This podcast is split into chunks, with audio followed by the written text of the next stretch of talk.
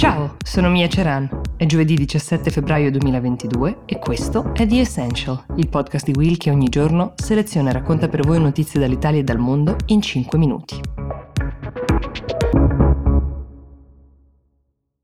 A che punto siamo della crisi tra Russia e Ucraina? Eravamo rimasti al molto pubblicizzato ritiro delle truppe russe dal confine, molto pubblicizzato dai russi, che smentiva le fonti di intelligence americane che davano la guerra per imminente, sarebbe dovuta iniziare proprio ieri, secondo le loro stime. Resta però un grande scetticismo di fondo su questo ritiro russo da parte dei paesi occidentali, specie dei paesi che appartengono alla Nato. Ragion per cui il Cremlino, nella giornata di ieri, ha fatto uscire delle fotografie che immortalano i soldati che fanno letteralmente armi e bagagli, come si suol dire, e lasciano il confine.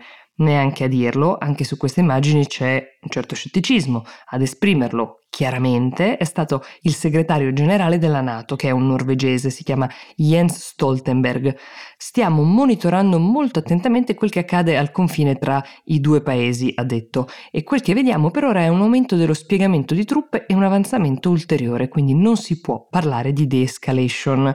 Ciò non toglie che non siamo sordi ai richiami della diplomazia e siamo disposti a dialogare con la Russia. In tutto ciò, come si vive in Ucraina in questi giorni? Ieri è stata dichiarata la giornata di unità nazionale, un tentativo uh, del capo di Stato Zelensky di far convogliare le persone in piazza in uno spirito patriottico in nome della speranza di vivere una vita serena con le proprie famiglie, un po' di arginare la paura, una manifestazione di pacifici e sereni intenti che però non si è trasformata, come il Premier si aspettava, in piazze gremite di folle festanti. È stato tutto un po' sottotono rispetto alle aspettative. Sì, c'erano delle bandiere sventolanti, ma forse c'erano più giornalisti che manifestanti. Anzi, qualche manifestante per l'esattezza c'era, ma era lì sotto dei cartelli con l'hashtag Save Ukraine, mm, circolato anche anche su qualche sito internet con didascalie erronee perché associata alla guerra incombente, mentre invece si trattava di una protesta contro la recente riforma fiscale del governo ucraino.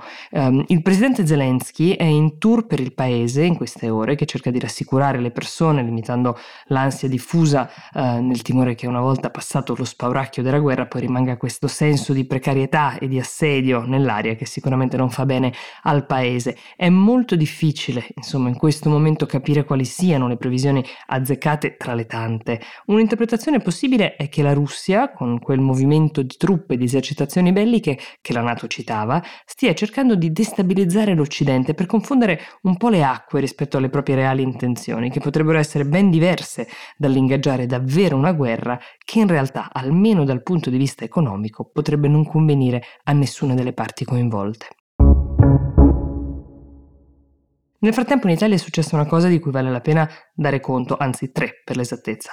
La Corte Costituzionale, secondo mm, quelle che sono le sue competenze, ha dichiarato inammissibile il cosiddetto referendum per la cannabis legale che aveva come obiettivo depenalizzare la coltivazione ed eliminare la pena del carcere per i reati legati alla cannabis, ovviamente fatta eccezione per il traffico illecito. Le ragioni addotte sono due, la prima è di natura formale, cioè per la Corte c'erano dei difetti nella formulazione del quesito, l'altra è di natura natura più concreta, ovvero che il quesito referendario così posto sarebbe entrato in conflitto con altre parti del codice penale che restavano invece attive, creando una sorta di cortocircuito eh, legale. Insomma, se ne riparla alla prossima occasione. Allo stesso tempo, anche il referendum sull'eutanasia legale, per il quale erano state raccolte 1.240.000 firme, è stato bocciato, sempre dalla Corte Costituzionale presieduta da Giuliano Amato. La ragione, secondo la Corte, è che mancava la tutela minima costituzionalmente prevista della vita umana. Ricordiamo che il quesito abrogava parzialmente l'articolo 579 del codice penale, rimuovendo l'omicidio del consenziente ma lasciando il reato di omicidio doloso in alcuni eh, casi come quello eh, dei minori, nel caso di persone affette da infermità mentale o deficienza psichica e altri casi molto specifici. Il fatto che non si sia reputato ammissibile un referendum non esclude che come è stato proposto da alcuni partiti, poi vedremo se veramente verrà portato avanti, possa essere il Parlamento stesso a portare avanti una causa come questa. Infine, è stato dichiarato inammissibile anche un altro referendum, quello sulla responsabilità civile dei magistrati, ovvero il referendum che voleva introdurre il principio per cui se un magistrato sbaglia e commette un errore giudiziario, errori che come potete immaginare spesso gravano sulla vita di altri cittadini, sia chiamato a rispondere di tasca propria per l'errore commesso. The Essential per oggi si ferma qui, io vi do appuntamento a domani e vi auguro una buona giornata.